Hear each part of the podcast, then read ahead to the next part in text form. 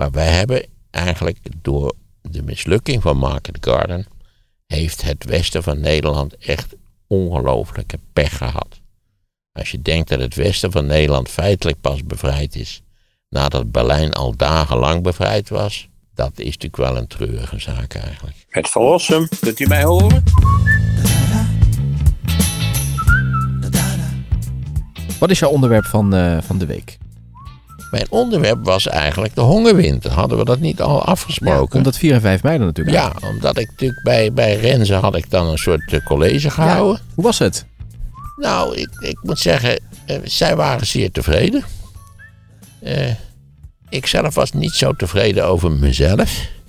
Want ik, ik merkte toch dat ik voortdurend tijdens het houden van, die, van dat korte college... want ja, het is natuurlijk toch een kort college, het was 20 minuten...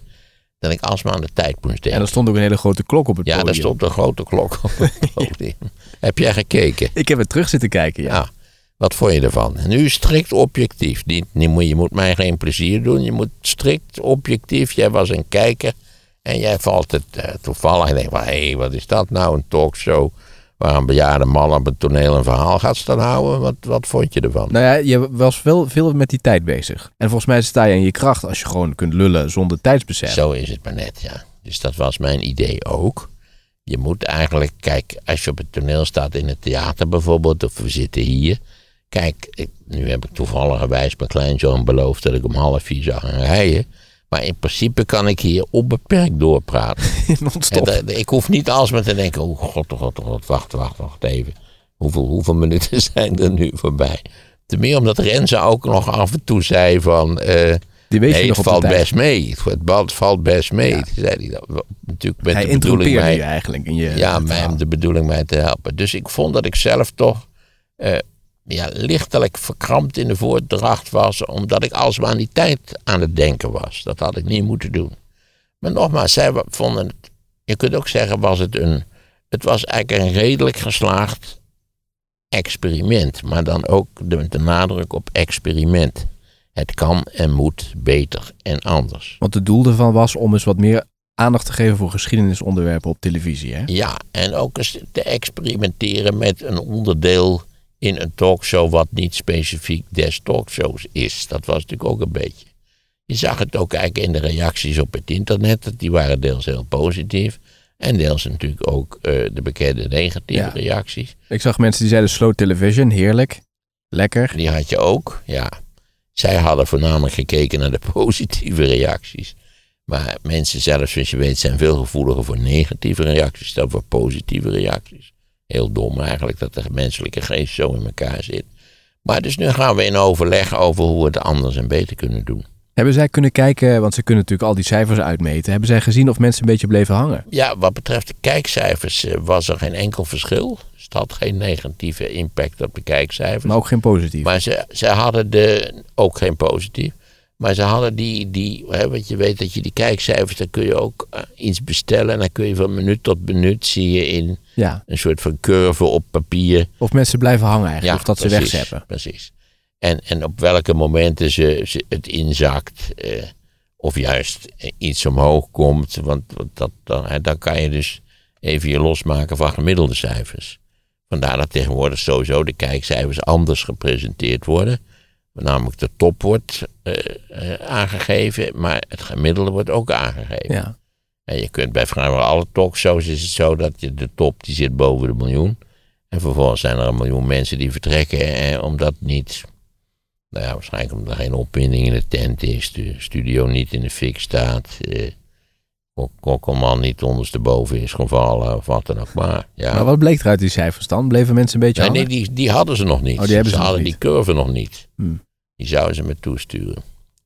Maar goed, zij waren tevreden, waren graag bereid ermee door te gaan. En toen zei ik, nou, dan wil ik eerst praten hoe, het, hoe we het beter kunnen doen. En wat is wat jou betreft beter? Meer tijd. Dat ik niet, al- nee, dat hoeft niet. Ik dacht eerder aan minder tijd en een kleiner onderwerp. Of een onderwerp wat zich meer leent voor een snelle, concrete analyse. Ja. Je hebt bij Paul Witteman toch ook wel eens zoiets gedaan? Over Koning 1, Willem 1, 2 en 3. Ja. Ja, op- Dat was wel op- korter. was een kort, dat was maar een kwartiertje. Er was overigens inhoudelijk ook weer veel kritiek op, zoals gewoonlijk. Eh, Maar ik dacht bijvoorbeeld, ja, hoe, hoe verzin is een hele concrete vraag die je in een kwartier toch pregnant kunt beantwoorden. En dan moet ik, ik zelf moet ervoor zorgen dat ik niet alsmaar aan die klote tijd zit te denken. Want ja, je staat er op het toneel in het theater. Ik begin altijd maar een beetje alle kanten op te horen. En uh, geleidelijk aan vind je je sporen en dan gaat het lekker lopen. Maar ja, je staat er twee uur per slotverrekening. Net zo goed als we hier, uh, onder de twee uur hebben we nog nooit weten te realiseren natuurlijk. Dus ja, ik moet van die, tijd, ik moet van die tijdfrustratie af zien te komen. Ik, ik keek alsmaar toch tersluiks naar dat stomme ding. Ze kunnen de klok ook natuurlijk wegzetten en dat je hem helemaal ja, niet ziet. helemaal niet. Ja, maar goed, dan moet er toch iemand zijn die... Ik vergeet, ik kan al spreken, zeker in het theater, de tijd totaal vergeten. Echt totaal. Maar je ziet vaak bij congressen dat ze dus voor op het podium hebben ze ook zo'n monitor staan waar de tijd aftelt. Dus ja, maar dat, dat, congressen opereren altijd sprekers die veel ervaring hebben in het compact spreken. Nou, dat is lang niet altijd Nee? zo, kan ik je vertellen hoor. Die lullen ook maar door. Ja, als je die klok niet hebt, lullen ze allemaal door. Ik denk namelijk dat je eh, minder. ehm, je, je denkt namelijk dat je niet zo lang al aan het praten bent. Dat besef heb je niet helemaal. Nee, dat heb ik al heel erg veel last van, ja. Maar anderen dus ook.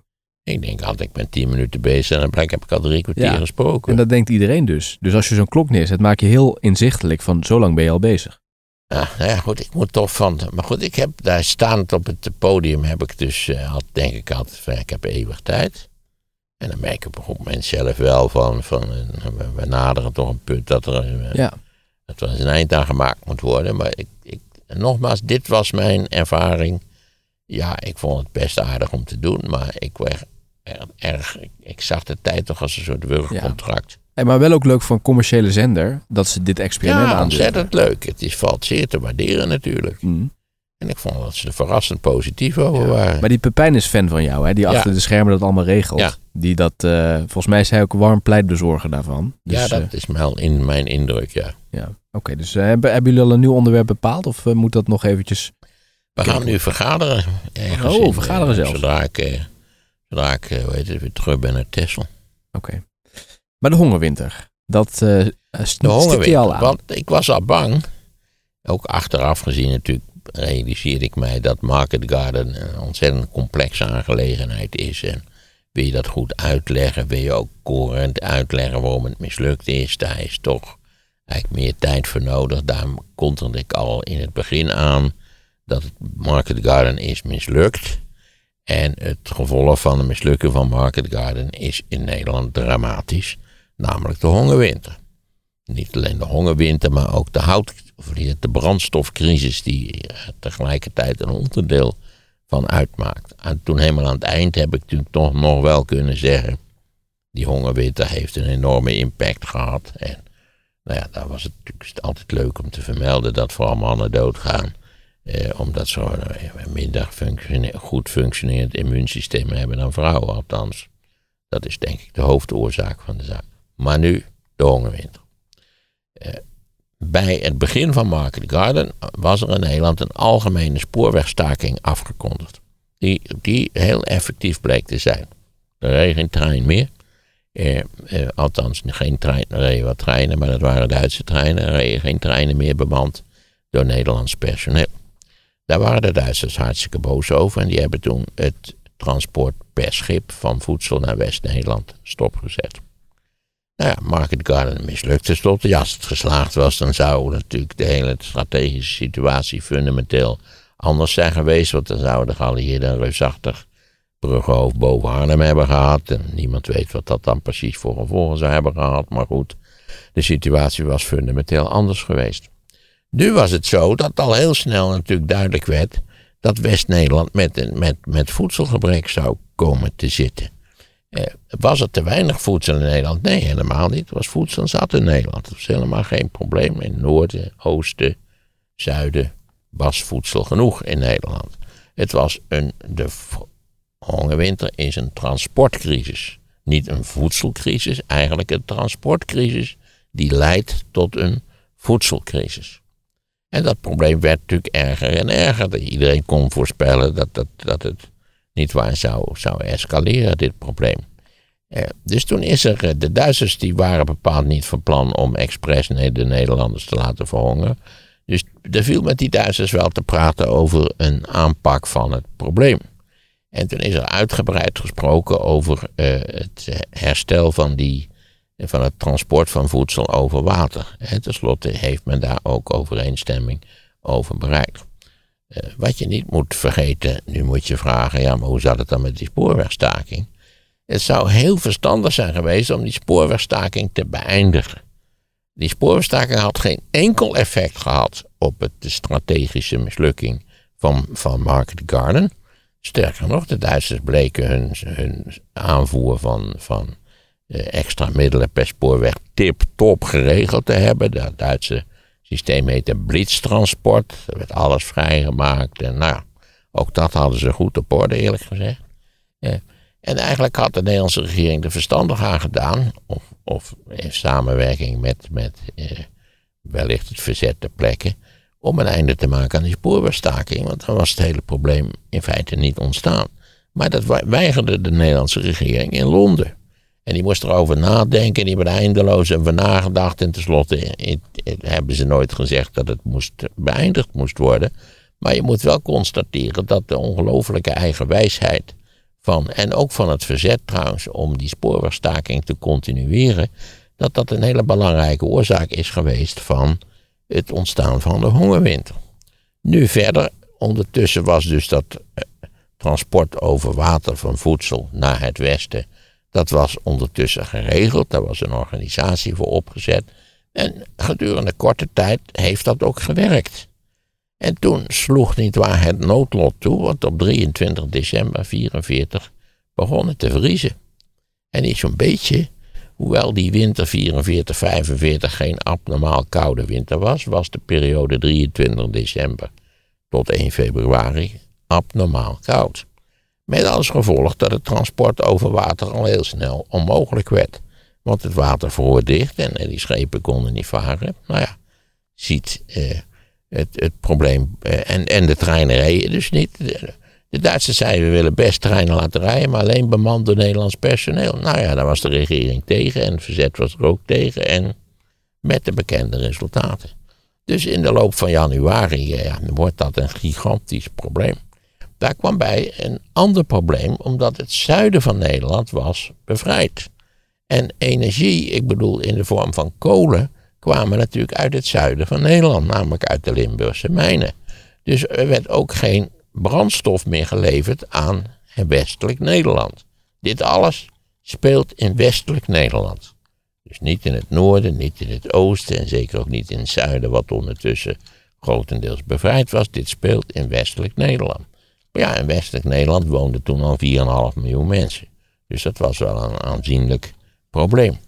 Als de kolen natuurlijk niet meer geleverd worden, hebben de mensen zelf niet de mogelijkheid om een kachel te stoken. Om de eenvoudige reden dat natuurlijk iedereen toen nog kolen stookte. Ja, dames en heren, het gas was er nog niet en, en nou, nu is het weer verdwenen.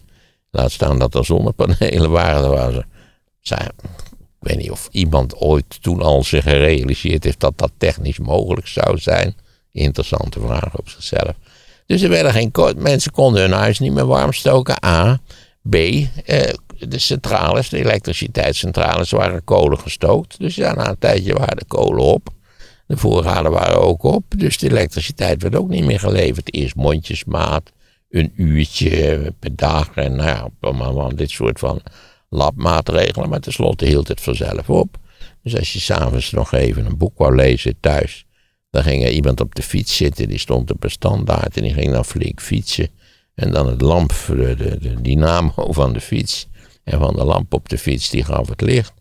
Dus dan ging elk familielid ging een half uurtje fietsen. En dan ging weer een ander familielid een half uurtje fietsen. En je had die fijne knijpkat die je misschien ooit hebt gezien. Hè, wat een soort van dynamootje is eigenlijk, die, die hand, handbediend is zodat je uh, een soort van dat je geen batterijtjes meer nodig hebt. Eigenlijk zou dat, sorry dat ik je onderbreek, maar voor de energietransitie ook nog een goede zijn om dat weer te herintroduceren. Kun je en iets doen aan bewegen en uh, je wekt de knijp, De knijpkat. Nee, die fiets. Die fiets dat je s'avonds gaat zitten fietsen thuis, ja. ja. ja. is het niet zo dat je in, op sportscholen, dat je, maar daar fietsen ze toch ook, dat ze dan ook een soort tekst voor zich hebben liggen, want je kunt natuurlijk best lezen Ondertussen. Oh, dat is een goeie. We hebben nu een idee bedacht voor hoe je iets kunt opwekken energie. Namelijk al die eh, fitnessscholen. Dat je dat Ja, omzet dat in kan. energie. Ja, Goed idee. dan kun je ook zelfs de frictie kun je instellen, toch? Ja. Heel weinig frictie, heel veel frictie. Dit is iets voor Jette. Dit kan die in het plan meenemen. Ja, ik kan zo met draadjes aan elkaar dat elke sportschool wordt een centrum van energieopwekking in, in, in feite. En nou ja, nee, dus de elektriciteitscentrale houdt op. En wat natuurlijk ook ophoudt, ook die gasfabrieken waren kolen gestookt. Dus ja, dat houdt ook op. Alles hield op. Dus de hele energieleveranties hield op. Ja, hoe laat is het ondertussen? Ik ga even kijken, maar we hebben nog tijd hoor. Oh, Het is nu tien over twee. ah, we alle tijd van de wereld. Dat moet lukken. Ja, dus ze konden hun huizen niet meer verwarmen. En ze, konden, ze kregen geen elektriciteit meer. En ze kregen geen gas meer geleverd. En ze kregen geen voedsel geleverd. Dus je begrijpt, stapel dit. En je ziet wat een enorm probleem er ontstond. En ondertussen eigenlijk desintegreerde de hele Nederlandse samenleving. Zeker dus in het westen van het land. Vrijwel niets functioneerde nog. Postbestellingen, ook dan al, dit soort van dingen. Die stopten. En nou ja, er was, er was evident te weinig eten. Als, dat, als de rantsoenen, overigens was al de hele oorlog, waren al allerlei artikelen op het op rantsoen. Dus op, daar moest je bonnen voor hebben om die, die spullen te krijgen. Zeggen, de koffie is al in 1940 op rantsoen gegaan. En die is overigens tot 52 op rantsoen op de bon gebleven, zoals dat heette. Dus twaalf jaar lang was de koffie op de bon. Moet je je voorstellen. Hè? Kun je nu helemaal niets meer bij voorstellen. Is bij ons eh, is bij u de koffie de grootste en ook de grootste koffiedrinker. Hoe werkte dat dan? Eén bon stond eh, symbool of stond garant voor zoveel. Ja, je moest je krijgen een, een soort bonboekje als ik het wel heb. En dan moest je die bon, die moest je voor die artikelen die op de bon waren, moest je de bon inleveren. En dan kon je dat artikel kon je kopen. Meestal waren er te weinig, dus je moest altijd eigenlijk overal voor in de rij staan. Een van de meest karakteristieke aspecten van de Tweede Wereldoorlog is dat iedereen overal altijd in de rij moest staan. En als je nou bijvoorbeeld zeiknat geregend bent, wat in Nederland geen onmogelijke situatie is, ja, ja, dan hang jij thuis, eh, ja, stop je de boel in de droger of je hangt het over de centrale verwarming of weet ik wat je ermee doet. Maar nu heb je helemaal geen verwarming, krijg je kleren maar eens droog. Dat valt op de drobbel nog niet mee.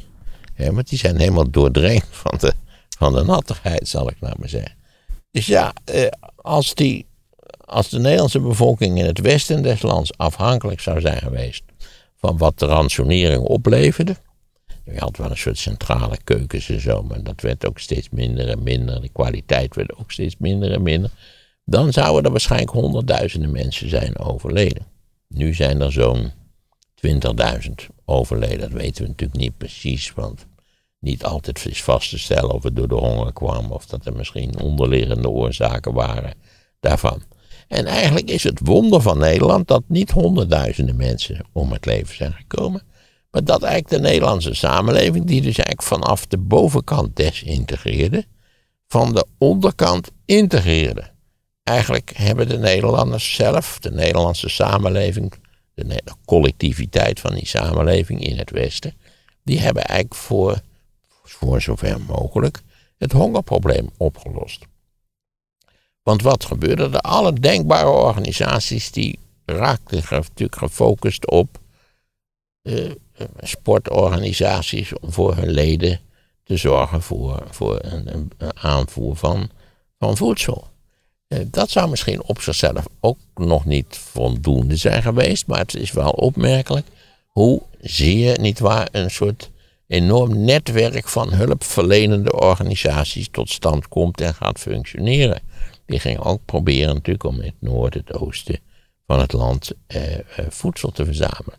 En dan waren er zogenaamde hongertrekkers. Dat wil zeggen, mensen die simpelweg op de fiets stapten in Amsterdam. Het gaat hier om dagelijks tienduizenden mensen.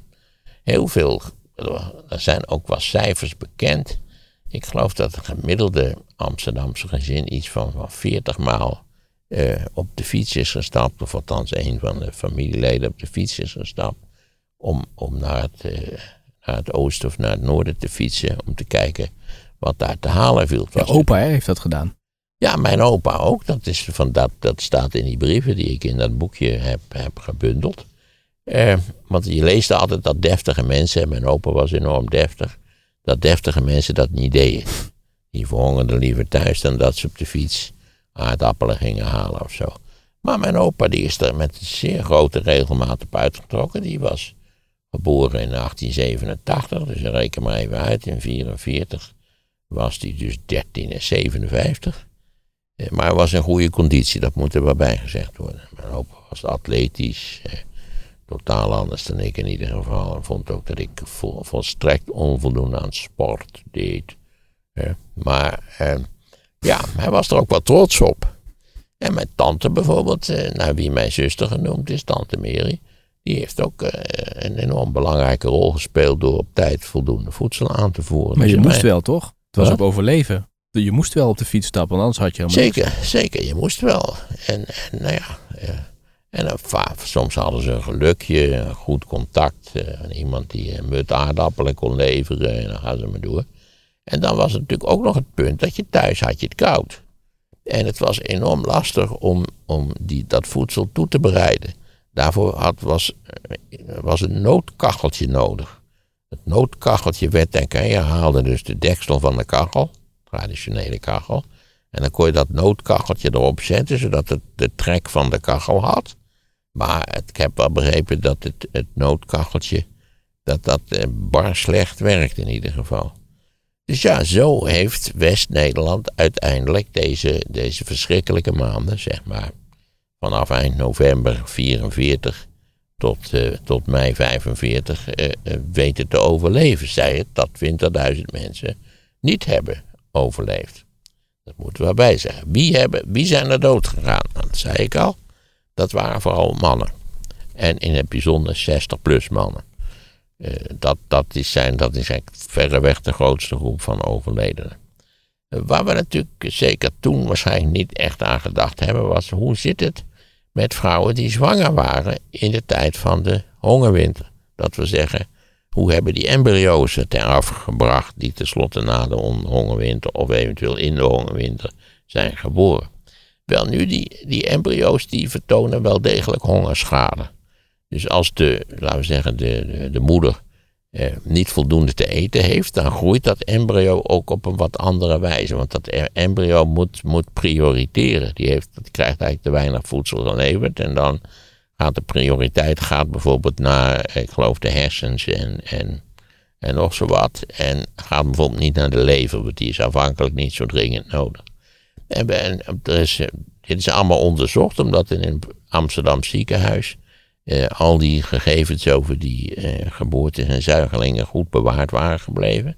En dus al die, men, al die vrouwen die, laten we zeggen, het gaat vooral om vrouwen. eh, eh, want, die, hè, want daar zijn de eitjes zijn vanaf het allereerste moment compleet aanwezig. Dus die vrouwen die embryo's waren in de hongerwinter of in de hongerwinter geboren zijn, die vertonen zeer specifieke medische klachten. Die hebben veel meer kans op bepaalde ziekten dan mensen die niet van, die, van het hongerprobleem last hebben gehad. Dat niet alleen. Uit onderzoek blijkt dat ook hun dochters weer in feite last hebben gehad van die medische kwalen. Zij waren aangeslagen als embryo en dat geven ze deels door natuurlijk aan hun dochters. Dus je ziet dat zo'n hongerperiode als in West-Nederland, dat dat eigenlijk twee generaties beslaat. En daar is in Nederland goed onderzoek naar gedaan. En Nederland was natuurlijk een heel interessant geval, omdat Nederland vanuit een land was waar ruim voldoende te eten was. En dan plotseling door omstandigheden niet meer voldoende te eten is. En wat zijn dan de gevolgen daarvan? Maar je kunt in feite het feit dat de Nederlandse samenleving zowel in collectiviteiten, in verenigingen enzovoort, als individueel met die hongertrekkers, dat kun je wel denk beschouwen als een wonder. Die samenleving die heeft eigenlijk een enorme organisatorische eh, veerkracht vertoond en daardoor ervoor gezorgd dat er uiteindelijk slechts 20.000 doden zijn gevallen. Zoals gezegd, voornamelijk oudere mannen en ook, dat is wel wat treuriger, mensen die in een een of andere institutie zaten, een gekkenhuis of nou ja, dat soort, dat soort van dingen. Geïnstitutionaliseerde nieren. Overigens, als je nou denkt dat het meteen op 5 mei afgelopen was. Nee, dat was helemaal niet zo. Het heeft al een maand of wat geduurd voordat de echte hongereffecten over waren. En als we denken aan die embryo's die, laten we zeggen, aangemaakt waren in de, in de buik van de moeder, zaten in de hongerwinter zelf. Dan zien we dus een hele lange termijn effect. Over, in feite over twee generaties. Zo van meer dan een halve eeuw in principe. Als je even een generatie als 25 jaar neemt. Dat is de hongerwinter. Had het voorkomen kunnen worden? Zonder enig probleem. Door bijvoorbeeld een eind te maken aan de spoorwegstaking. Er zijn ook achteraf allemaal snoemoesjes verzonnen dat dat niet kon. En, en dus van zo, het spoorwegnet zou al beschadigd zijn geweest. Maar die smoesjes die slaan nergens op. Het feit dat, dat eh, ja, je kunt natuurlijk ook, je moet, ja, primair was natuurlijk de Duitse bezetting en het feit dat de Duitsers ook eh, die aanvoer per schip eh, tijdelijk geblokkeerd hebben. Maar de Nederlandse overheid had, had kunnen zeggen: nee, we maken een eind aan de spoorwegstaking. Dan was, er, was dit niet gebeurd op deze manier. Ik heb nog een aspect vergeten, namelijk die voedseldroppings door de geallieerden. Die zijn van eind april eh, van 1945. Daar hebben de geallieerden overigens eindeloos over vergaderd. Daar is eindeloos mee getreuzeld. Ten slotte is er 11.000 ton voedsel afgegooid. Overigens ook sigaretten en mosterd, begreep ik. En dat je wel, well, mosterdgebrek is een van de ernstigste dingen die er kunnen zijn. Uh, maar de Engelsen bijvoorbeeld waren praktisch tot het allerlaatste moment, inclusief Churchill, daartegen om die voedseldroppings te doen.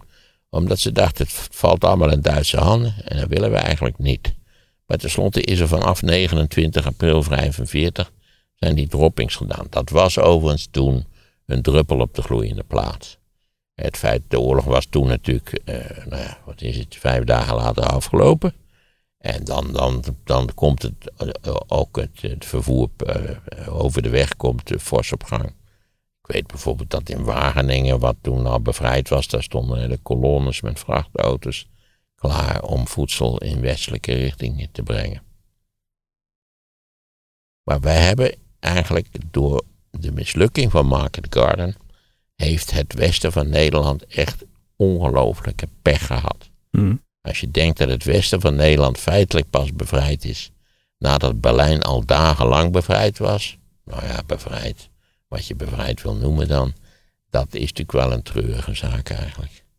Ja, en dat lag natuurlijk aan het feit dat, dat ten eerste natuurlijk in, eh, op, op, al in, september, begin september 44 besloten was alles te richten op Duitsland.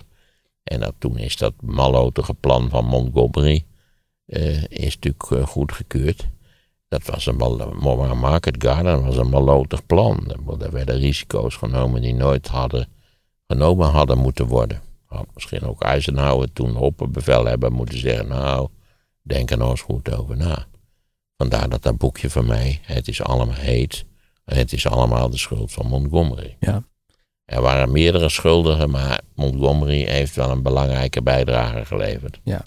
Op Wikipedia staat ook een uh, afbeelding van een ondervoed kindje tijdens de hongerwinter. Daar zie je ook wat jij net omschreven ja, hebt. Ja, dat is treurig toch. Een heel groot hoofd inderdaad. Ja, en, en, die hongerschade bij een kind, zeker, dit is ook nog een heel jong kind, die, eh, die, je kunt daar wel iets aan doen, maar niet zo verschrikkelijk veel. Die hongerschade blijft eigenlijk, als die in de groeifase zich voordoet, blijft die hongerschade altijd bestaan. Dus ook die, die, die mensen die hongerschade hebben opgelopen, die hadden meer kans op een hartinfarct, die hadden meer kans om jong te overlijden. En er is nog een heel merkwaardig verschijnsel gekoppeld aan die, aan die vrouwen die die hongerschade hadden opgelopen als embryo. Namelijk dat ze veel meer kinderen kregen dan normaal.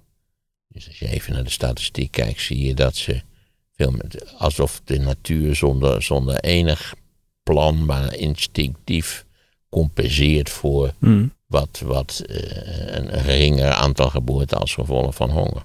Ja. Er zijn ook afbeeldingen van kinderen die houtblokjes roven van tussen de tramrails. Ja, nou ja, kijk, iedereen ging op zoek naar.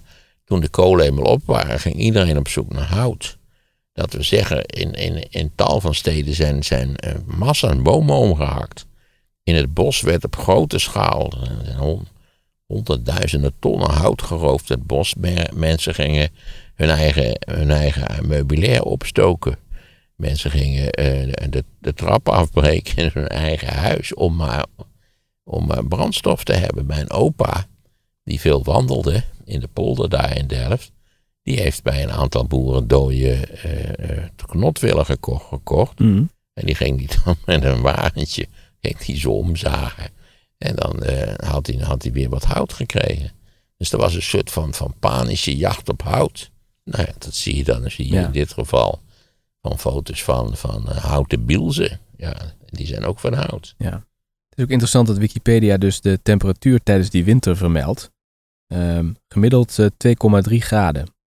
Ja, dus dat viel wat dat betreft wel mee. Ik geloof in toen de tijd, in de, in de klassificatie van strengste winters, was de winter 44, 45, nou ja, nummer 38 geloof ik, als ik het me goed herinner. Maar het probleem was die hele koude periode van eind december tot ongeveer eind januari. Hè, dat, want ja, die schepen die konden niet meer varen. En de treinen reden niet. Mhm. Ja. Even kijken, de lichamelijke gevolgen van de ondervoeding bestaan er ook. Dus uitputting, maar bijvoorbeeld ook eh, elkaar afsnauwen en intens verlangen om alleen te lijden. Ja, je had ook, dingetjes eh, ook het, de voedselporno had je ook. Dus dat mensen aan elkaar, weet je nog. Wat een heerlijke gebakken aardappeltjes dat waren. Kun je je nog herinneren dat we zo'n meesterlijk balletje gehakt erbij hadden. Dat soort, dat soort van conversaties hadden. Je ziet ook aan mijn opa's brief heel goed dat hij... goed, hij is dan nog heel actief. Hij heeft die hongertochten gemaakt. Maar dat hij langzaam, stap voor stap, eigenlijk de moed verliest. eh, moedeloos, nou ja, moedeloos wordt. eh, ook als we dan eenmaal bevrijd zijn, zeggen ja, ik moet terug naar dat instituut. Hij was directeur van een instituut in Delft en ik heb er eigenlijk helemaal geen zin in. En ik denk dat het heel moeilijk zal zijn om de boel weer op te starten. Ja, een soort depressie. Er, er hangt een wolk van depressiviteit in die brieven van de allerlaatste weken. Dus dan hebben we het over maart, april 45. Extreme aanvallen van depressiviteit worden hier Ja. inderdaad ook genoemd, ja. ja. En het oppotten van goederen, dat gebeurde ook, ja. Ja. Hey, en ehm, eh, buitenlandse hulp, los van dat van de geallieerden, kwam er nog meer? Ja, Zweeds wittebrood. Maar ook in een heel laat stadium, heel fijn Zweeds wittebrood. Maar eh, nogmaals, de buitenlandse hulp was uiteindelijk niet meer dan een druppel op de gloeiende plaat. En hier wordt ook nog het eh, autobiografische werk van eh, eh, Jan Kramer genoemd, De Hunne, die kritiek leverde op de regering in Londen. Nou ja, er waren natuurlijk wel meer mensen die kritiek hadden op de regering in Londen. Want die was in, in, mede, verant- mede verantwoordelijk voor deze ellende. Hm. Ze hadden die staking kunnen stoppen. Ja. En als je hier nog meer over wilt weten, ik denk dat er de komende tijd veel aandacht voor is, maar er is dus ook een gedenksteen in Amsterdam bij de Oosterkerk. De Hongerwinter heet die. En ook in eh, Rotterdam is een monument voor Operatie Manna. Nou ja, het was, een, het was voor, de, voor Nederland, althans. Je moet steeds je realiseren, het gaat om West-Nederland. Het gaat niet om Noord-Nederland. Er zijn ook heel veel kinderen uit West-Nederland geëvacueerd naar Noord-Nederland en Oost-Nederland. Ja. Omdat je daar te eten had. Wat voor, voor, eh, je hebt ook heel veel, veel van mensen van mijn generatie of ietsje ouder. Ja, die vertellen over die evacuatie. Dat je dan bij zo'n boerengezin terecht kwam ergens in Drenthe of in Groningen. Ja. Dan had je wel te eten. Het was wel een kwestie van overleven. Nou begreep ik dat met kinderen in de school, wel zuigelingen hebben er veel last van gehad. Maar kinderen in de schoolleeftijd die vertonen eigenlijk op geen enkele wijze oversterfte in deze periode. En hoe komt dat? Dat die kennelijk toch nog wel voldoende voedsel hebben gekregen. Hm. Door, die, door dat wonder van die, nou ja, van zelforganisatie. Hier zie je dus in Nederland dat in, in totale nood, dat, dat er een soort zelforganisatie tot stand komt. Ja. Hè, die, die sterk gebaseerd is ook op solidariteit.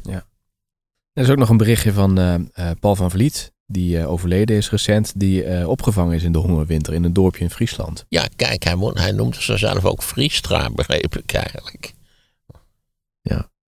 Oké, als hier vragen over zijn van eh, luisteraars, laat het vooral weten. Of misschien zijn er wel mensen die hier ook nog Er herinneringen een, er is een uitgebreide literatuur over de hongerwinter. Die deels ook kritisch is op, het, op het, wat de regering allemaal heeft, heeft uitgespookt in die, in die tijd. En er zijn interessante dus studies over wat die kinderen, embryo's en kinderen, eh, wat voor klachten die hadden in al die jaren na de oorlog. Ja. En als mensen dat boekje met die brieven willen lezen, hoe heet dat boek? Het is allemaal de schuld van Montgomery. Ik weet niet of het nog leverbaar is. Ongetwijfeld zal het digitaal wel leverbaar zijn. Oké. Dat is het wonder van een digitale samenleving. Hè, dat je weet, we hebben er veel kritiek op.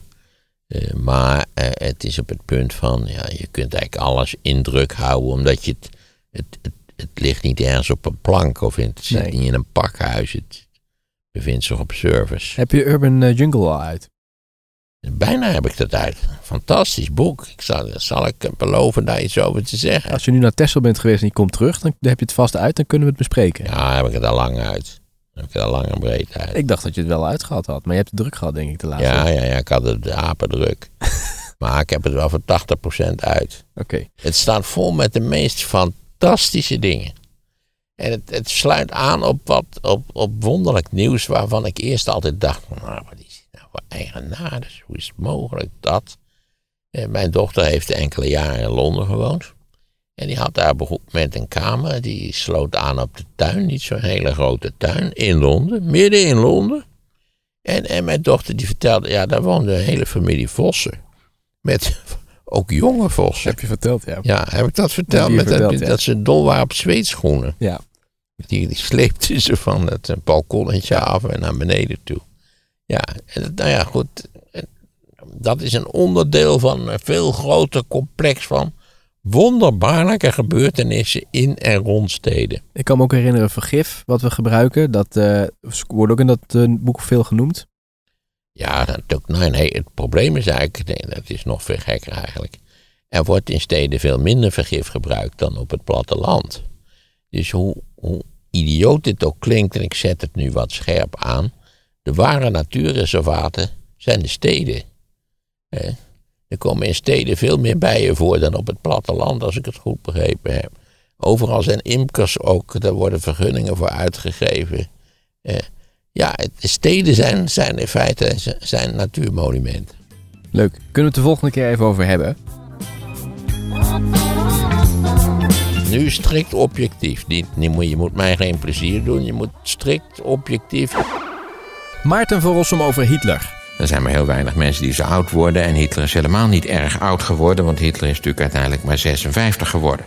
Hij zelf was er ook van overtuigd dat hij niet oud zou worden. En we kunnen niet anders zeggen dan op dit punt eh, bleek hij het gelijk volledig aan zijn kant te hebben. Een nieuw luisterboek, nu via de link in de beschrijving bij deze podcast.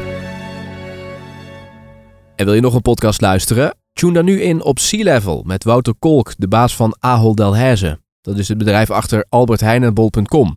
Hij vertelt hoe de supermarkt van de toekomst eruit ziet. De link naar de aflevering staat in de show notes bij deze podcast.